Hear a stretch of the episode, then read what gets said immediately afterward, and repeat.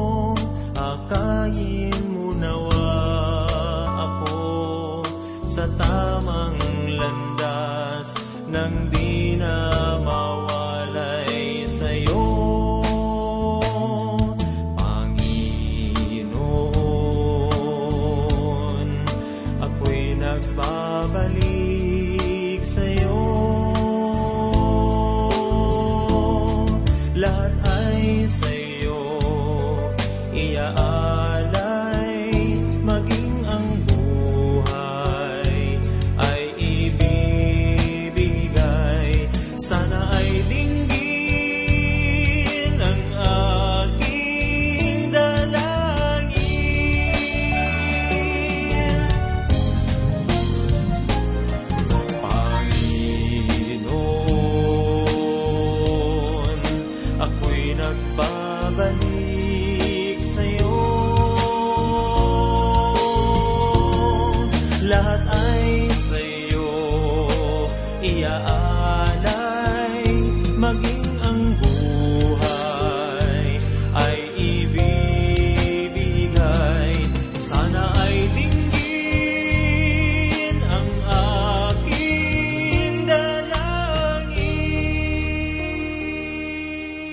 Ako po si Pastor Dan Abangco. Samahan po ninyo ako at tayo ay matuto sa banal na salita ng Diyos.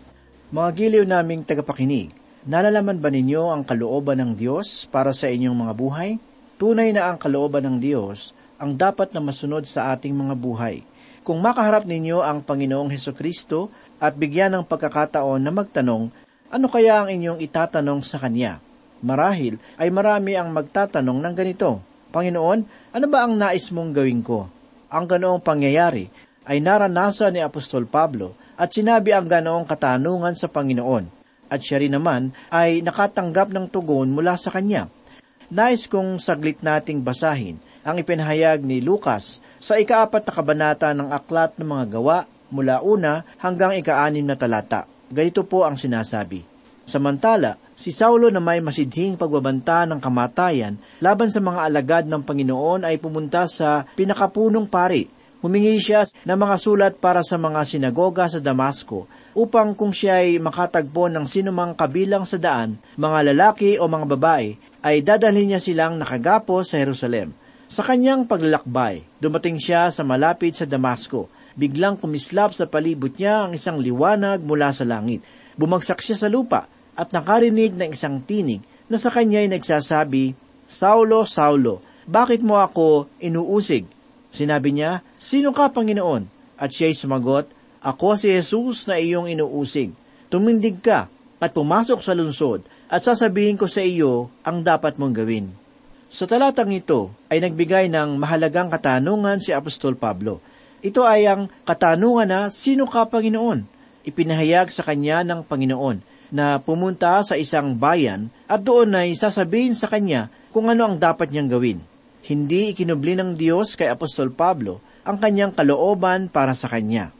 Ang makapangyarihang kalooban ng Diyos ay ang kanyang pagpapasya na mayroong katuparan. Wala ni isa sa sanlibutan ang maaaring makapigil dito.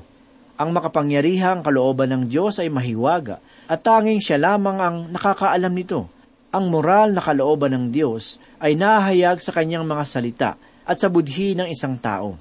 Ang kalooban ng Diyos ay nakalaan sa bawat tao, subalit sa iba't ibang pamamaraan. Kahit na tayo ay maliit na bahagi lamang sa nilikha ng Diyos at tila ang ating mga buhay ay walang halaga, nakikilala at iniibig ka ng Diyos kahit na ang mga hibla ng buhok sa iyong mga ulo ay bilang niya.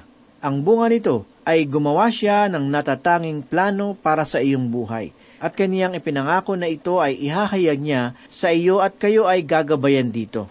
Nais ni Apostol Pablo ang kalooban ng Diyos. Kadalasan ay gumagawa tayo ng ating mga plano at kaagad itong isinasagawa at pagkatapos ay tumatawag sa Diyos na ito ay pagpalain dapat nating isang tabi ang ating mga plano at maging bukas ang loob sa kung ano ang nais ipagawa sa atin ng Panginoon.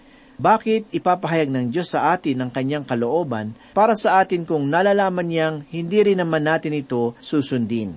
Kailangan nating magpakita ng espiritu ng kapakumbabaan. Si Apostol Pablo ay nagpamalas ng isang espiritu na maaaring turuan. Kung ikaw ay hindi tumatanggap ng pagtuturo at alam mo lahat, ay tunay na hindi mo malalaman ang kalooban ng Diyos. Kailangan tayong maging bukas sa Diyos. Manalangin tayo ng may kataimtiman sa Diyos para sa Kanyang paggabay. Kung walang ipinapakitang anong bagay sa iyo ang Diyos, kailangan mong suriin ang iyong sarili kung gaanong kahabang panahon ang igugugol mo sa pakikipag-usap sa Kanya. Madalas na nagsasalita ang Diyos, subalit walang sinuman ang nakikinig nang matanggap ni Apostol Pablo ang pahayag mula sa Panginoon, ay naging abala siya sa paggawa nito. Hindi pinapahayag ng Diyos ang kanyang kalooban sa isang tao na hindi naman handang gumawa at sundin ito. Kung bawat bahagi ng ating buhay ay maaasahan ninyo na kanyang ipapahayag ang kanyang sarili sa inyo. Handa ba kayong gawin ang kanyang kalooban kahit anuman ang maaari nitong ibunga? Nais kong saglit nating pakinggan ang ipinahayag ni Apostol Lucas sa ikalabing apat na kabanata ng kanyang sulat mula ikadalawamput anim hanggang ikadalawamput tatlong talata. Ganito po ang sinasabi, Kung ang sinuman ay lumalapit sa akin at hindi napupuot sa kanyang sariling ama, ina, asawang babae, mga anak, mga kapatid na lalaki, at mga kapatid na babae, at maging sa kanyang sariling buhay, ay hindi maaaring maging alagad ko Sino mang hindi nagpapasa ng kanyang sariling krus at sumusunod sa akin ay hindi maaaring maging alagad ko. Sapagkat sino sa inyo ang nagnanais na magtayo ng isang tore ang hindi muna uupo at aalamin ang magugugol kung mayroon siyang sapat upang matapos ito. Baka kung mailagay na niya ang pundasyon at hindi makayang tapusin, ang lahat ng mga makakakita ay magpapasimulang siya ay libakin na nagsasabi nagsimula ang taong ito na magtayo at hindi na kayang tapusin. O sinong hari na pupunta sa pakikidigma laban sa ibang hari ang hindi muna uupo at mag-iisip kung siya na may sampung libo ay kayang humarap sa may dalawampung libo na dumarating laban sa kanya. At kung hindi, samantalang malayo pa ang isa, ay magpapadala siya ng isang sugo at hihilingin ang makipagkasunduan sa kapayapaan. Kaya't ang sinuman sa inyo na hindi magtakwil sa lahat ng kanyang tinatangkilik ay hindi maaaring maging alagad ko. Ang paggabay ng Diyos ay madaling unawain at makita. Marami siyang ginagamit na pamamaraan na matatagpuan natin sa banal na kasulatan. at nananatiling ito pa rin ang kanyang mga pamamaraan. Una, ay maaari siyang magpamalas ng kanyang mga himala. Ang ikalawa ay sa pamamagitan ng kanyang mga salita at maraming katanungan sa buhay ay makikita ang mga katugunan sa banal na kasulatan. Mababasa natin sa ika-isang daan, labing siyam na kabanata ng mga awit talatang walumpu at siyamang ganito. Magpakailanman o Panginoon, ang iyong salita ay natatag sa langit. Kung kayo ay mayroong pag-aalinlangan sa kalooban ng Diyos, ay nais kong basahin sa inyo ang ipinahayag ni Mateo sa ikalimang kabanata ng kanyang sulat, talatang ikalabing walo, na ganito po ang sinasabi, Sapagkat katotohanang sinasabi ko sa inyo, hanggang sa mawala ang langit at lupa, ang isang tuldok o isang kudlit ay hindi mawawala sa kautusan, hanggang sa matupad ang lahat ng mga bagay. Sa buhay ni Apostol Pablo ay ginamit ng Diyos si Ananias na magpahayag tungkol sa kanyang kalooban para sa kanya. Kaya't huwag nating ipagwalang bahala ang payo ng mga mananampalataya na nakapalibot sa inyo. Nagpahayag si Haring Solomon sa ikadalawamput apat na kabanata ng mga kawikaan, talatang ikaanim ng ganito, sapagkat maaari kang makidigma kapag may matalinong pamamatnubay at sa karamihan ng mga tagapayo ay mayroong tagumpay. Kaya't sa pag-aaral natin ng aklat ni Propeta Habakuk ay makita nawa natin ang kalooban ng ating mga buhay sa aklat na ito. Sino si Propeta Nahum, Sepanias at Habakuk? Sina Propeta Nahum, Sepanias at Habakuk ay mayroong malaking pagkakatulad. Ang bawat isa sa kanila ay nagbibigay ng iba't ibang aspeto kung paanong makitungo ang Diyos sa sangkatauhan. Ipinapakita nila ang pamahalaan ng Diyos ay maiuugnay sa pamahalaan ng tao. Ipinapakita rin nila ang pakikitungo ng Diyos sa isang tao. Ang isa pang pagkakatulad ay ang katotohanan na sila ay nagmula sa parehong panahon.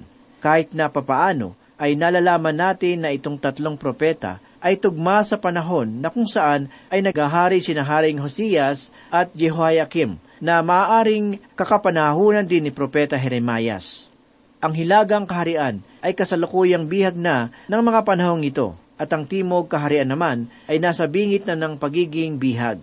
Matapos maghari ni Propeta Hosias, ang bawat hari sa hilagang kaharian ay masasamang hari. Sina Propeta Habakuk, Nahum at Sipanayas ay lahat pumasok sa panahon ng pagbagsak at pagbaba ng kanilang kaharian. Kahit na mayroong pagkakatulad, ang maaklat ding ito ay mayroon namang pagkakaiba. Ang pinagtuunan lamang ng pansin ni Propeta Nahum ay ang lugar ng Ninibe, ang kabisera ng Assyria. Ipinakita ni Propeta Nahum na ang Diyos ay makatarungan, makatwiran at Diyos ng pag-ibig, at siya ay tama sa paghatol sa bayan na iyon.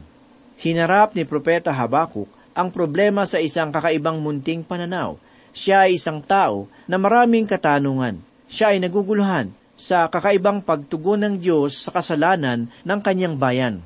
Nagtanong si Propeta Habakuk ng ganito sa Diyos, Bakit ayaw mong kumilos at gumawa ng anumang bagay?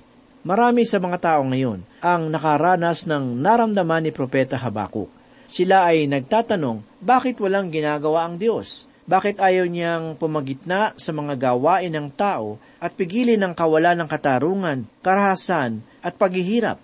Tumugon ng Diyos sa katanungan ni Propeta Habakuk sa pamamagitan ng pagsasabi sa kanya na inihahanda niya ang bayan ng Babylonia upang magbigay parusa sa bayan ng Huda at sila ay gawing mga bihag. Lahat ng iyon ay mangyayari kung hindi sila magbabago ng kanilang mga kung ating papansinin, ay makikita natin na noon ay mayroon ng problema si Propeta Habakuk. Muli siyang nagtanong sa Diyos, bakit mo gagamitin ng Babylonia, isang bayan na masama, hindi naniniwala sa Diyos at mas matindi sa pagsamba sa Diyos-Diyosan kaysa sa iyong bayan. At ngayon ay gagamitin mo pa sila sa pagpaparusa sa Huda. Ipinahayag ng Diyos kay Propeta Habako na siya ay hindi patapos sa Babylonia, kundi ito rin ay kanyang hatulan at ito ang pamamaraan ng Diyos. Ang aklat na ito ay napakahalaga sa kaugnayan nito sa bagong tipan tanggap ng marami ang aklat ng Roma, Galacia at Hebreyo ay nagulit ng pahayag mula sa sulat ni Propeta Habakuk. Sa katunayan, ang ikalawang kabanata ng sulat ni Propeta Habakuk, talatang ikaapat, ay siyang naging batayan ng kanyang pahayag. Basahin po natin ito. Masdan mo ang palalo. Hindi tapat sa kanya ang kaluluwa niya. ngunit ang matuwid ay mabubuhay sa pamamagitan ng kanyang pananampalataya. Ipinapahayag ni Apostol Juan na ang matuwid ay mabubuhay sa pananampalataya. Kaya't ang maikling aklat na ito ay mahalaga sa kabuuan ng banal na kasulatan. Nawa ay huwag kayong malinlang ng kaiklian ng sulat na ito. Ang kahalagahan ay hindi nasusukat kung gaano kahaba ang iyong nasabi, kundi kung ano ang laman ng iyong nasabi. Ang pangalang Habakuk ay nangangahulugang yakapin. Nagpahayag si Martin Luther ng ganito tungkol sa pangalan ni Habakuk. Kanyang sinabi, ang pangalang Habakuk ay nagpapahiwatig ng isang mga akap. Niyayakap niya ang kanyang mga kababayan at inilalapit niya sa kanyang mga bisig sila ay kanyang binibigyan ng kaaliwan na nagiging kalakasan ng kanilang kalooban. Kung paanong niyayakap ng isang tao ang isang umiyak na bata na pinatitigil sa pag-iyak na sinasabing kung ito ay kalooban ng Diyos, ito ay mas makabubuti. Walang ipinahayag si Propeta Habakuk tungkol sa kanyang sarili, maging ang panahon na kung saan siya ay nabuhay. Nais ko siyang tawagin na ang mapag-alinlangang Tomas ng lumang tipan sapagkat tila mayroon siyang tandang pananong sa kanyang utak. Tunay na kakaiba ang aklat na ito. Hindi ito nagtataglay ng tuwirang propesiya. Tulad nito ang aklat ni Propeta Honas na kung saan ay ipinapahayag ni Propeta Habakuk ang kanyang karanasan sa Diyos, ang kanyang mga tanong at ang mga tugon ng Diyos. Ang aklat na ito ay naglalaman ng mga karanasan sa buhay ni Propeta na naisulat sa pamamagitan ng isang tula na tulad ni Propeta Honas ay naisulat naman sa pamamagitan ng isang tuluyan. Si Propeta Habakuk ay isang kawili-wiling tao at sumulat ng isang aklat na kahanga-hanga ang pagkakagawa. Ang huling kabanata nitong aklat ay isang uri ng awit ng papuri at pagluluwalhati sa Diyos. Ang pangwakas na pahayag sa aklat ay nagsabing sa punong manunugtog na may panugtog na may kwerdas. Ang huling kabanata ay isang uri ng awit na may kagandahan. Sa katunayan, ang kabuuan ng propesiya ay tulad ng isang diamante. Naging mapanglaw ang pagbubukas ng aklat na ito at tagwakas naman na may kaluwalhatian. Nagbukas ito sa pamamagitan ng isang tandang pananong at nagtapos sa isang tandang padamdam. Si Propeta Habakuk ay palatandaan ng isang malaking bakit kung bakit pinahihintulutan ng Diyos ang kasamaan ay isang katanungan na kinakaharap ng bawat mapagbulay na isip. Sa aking pananaw, ang kasagutan sa tanong na iyon ay ang aklat na ito. Itutuwid kaya ng Diyos ang kalikuan sa katarungan dito sa sanlibutan? Mayroon bang ginagawa ang Diyos sa mga kamalian ng sanlibutan? At sinasabi ng aklat na ito na may ginagawa ang Diyos. Sa aking sariling pananaw, ay maaaring pauntiin ang mga pag-aalinlangan ni Tomas sa bagong tipan at maging si Propeta Habakuk ng lumang tipan at maging ang tao sa ating makabagong panahon. Bakit? Sapagkat ito ang pangkaraniwang tanong ng sangkatauhan. Kung pabababain ang lahat ng katanungan sa pinakamababa nitong kalagayan, ay hahantong tayo sa tanong na, bakit? Kung inyong mapapansin, ang mga pahayag ni Propeta Habakuk ay kabaligtaran ng pahayag ni Propeta Nahum. Sa aklat ni Propeta Nahum, ang Diyos ay kumikilos patungo sa paghatol. At ang katanungan ay ganito, papaanong ang Diyos ay magiging Diyos ng pag-ibig at isang hukom na katulad ng kanyang ginawa. Dito sa aklat ni Propeta Habakuk, ito ay kabaligtaran nito. At ito ang katanungan, bakit walang ginagawa ang Diyos sa kasamaan ng sanlibutan? Ang paksa nitong sulat ni Propeta Habakuk ay pananampalataya. Ang kanyang dakilang pahayag ay nagsabing ang matuwid ay mabubuhay sa pananampalataya na maikatlong ulit na ipinahayag ni Apostol Pablo sa bagong tipan. Matatagpuan ito sa unang kabanata ng Roma talata ikalabing pito, sa ikatlong kabanata ng Galacia talata ikalabing isa, at sa ikasampung kabanata ng sulat para sa mga Hebreyo talatang tatlumpu at walo. Mayroon din namang iba pang mga propeta at apostol na masasabi natin na isang propeta at apostol ng pananampalataya. Pagbulayan po natin ang ipinahayag tungkol kay Propeta Daniel at sa kanyang tatlong mga kaibigan na nagpamalas ng kanilang dakilang pananampalataya. Sa ikatlong kabanata ng sulat ni Propeta Daniel, mula ikawalo hanggang ikalabing tatlong talata, ay ganito po ang sinasabi. Kaya't ng panahong yun ay nagsilapit ang ilang kaldeyo at nagbigay ng mga paratang laban sa mga Hudyo. Sila'y sumagot at sinabi sa haring si Nebuchadnezzar, O hari, mabuhay ka magpakailanman. Ikaw, o hari, ay gumawa ng utos na bawat taong makarinig sa tunog ng tambuli, ng plauta, alpa, sambuko, salteryo, tambol, at ng iba pang mga panugtog ay magpapatira pa at sasamba sa rebultong ginto. At sino mang hindi magpatira pa at sumamba ay ihahagi sa gitna ng hurno ng nagniningas na apoy. May ilang mga Hudyo na iyong itinalaga sa pamamahala sa lalawigan ng Babylonia na sina Shadrach, Meshach at Abednego. O hari ang mga lalaking ito ay hindi nakinig sa iyo. Sila hindi naglilingkod sa iyong mga Diyos, ni nagsisimba man sa rebultong ginto na iyong itinayo. Kaya't sa puot at galit ay pinag-utos ni Nebuchadnezzar na dalhin sa kanya sina Shadrach, Meshach at Abednego. Dinala nga nila ang mga lalaking ito sa harapan ng hari.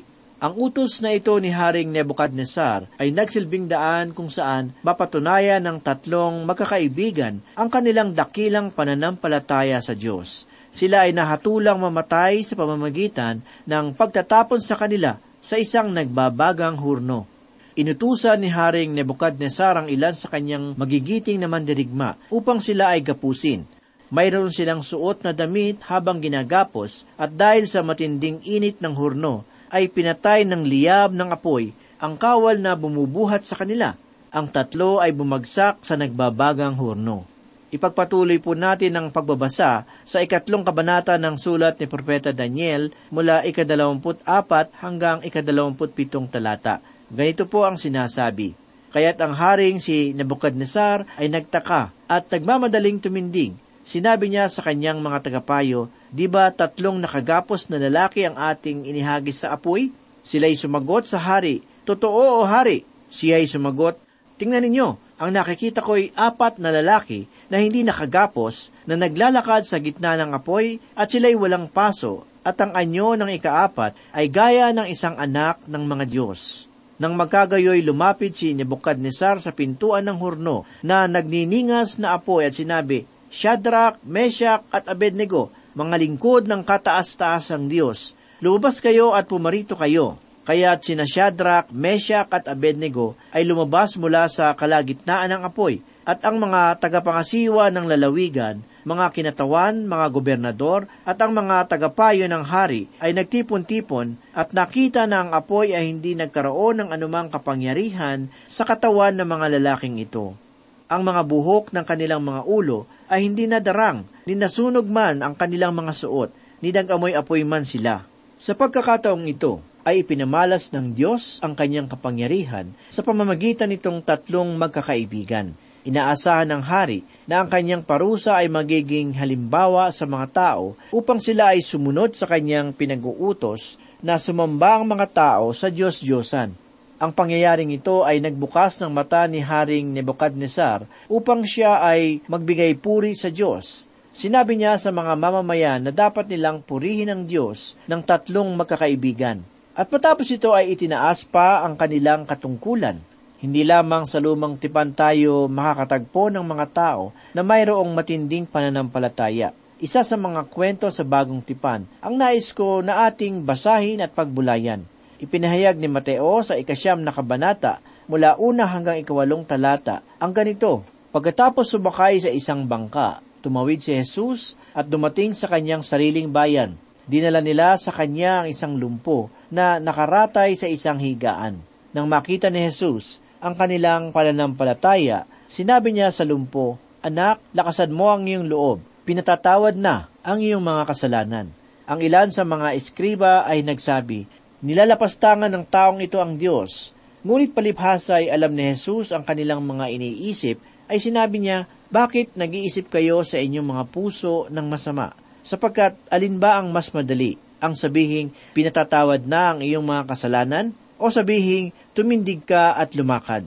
Ngunit upang malaman ninyo na sa lupa ay may otoridad ang anak ng tao na magpatawad ng mga kasalanan, kaya't sinabi niya sa lumpo, tumindig ka, buhatin mo ang iyong higaan, at umuwi ka sa bahay mo. Tumindig siya at umuwi sa kanyang bahay. Nang makita ito ng maraming tao, sila ay natakot at niluwalhati nila ang Diyos na nagbigay ng gayong otoridad sa mga tao.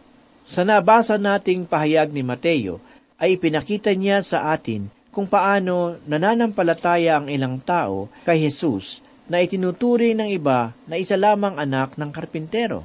Basahin po natin ang pinahayag ni Propeta Habakuk sa unang kabanata ng unang talata na nagsabi ng ganito, ang pahayag ng Diyos na nakita ni Propeta Habakuk. Mga giliw ng tagapakinig, ang salitang pahayag na binabanggit sa bahagi ng talata ay nangangahulugang paghatol. Sa katunayan, ay hindi ito katanungan ni Propeta Habakuk, kundi ang kasagutan ng Diyos.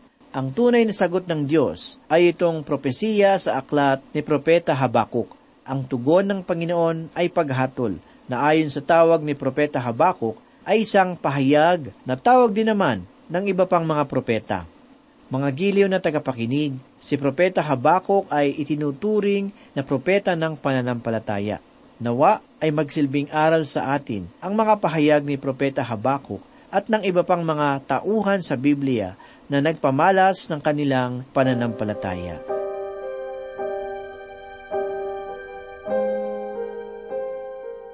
Manalangin po tayo.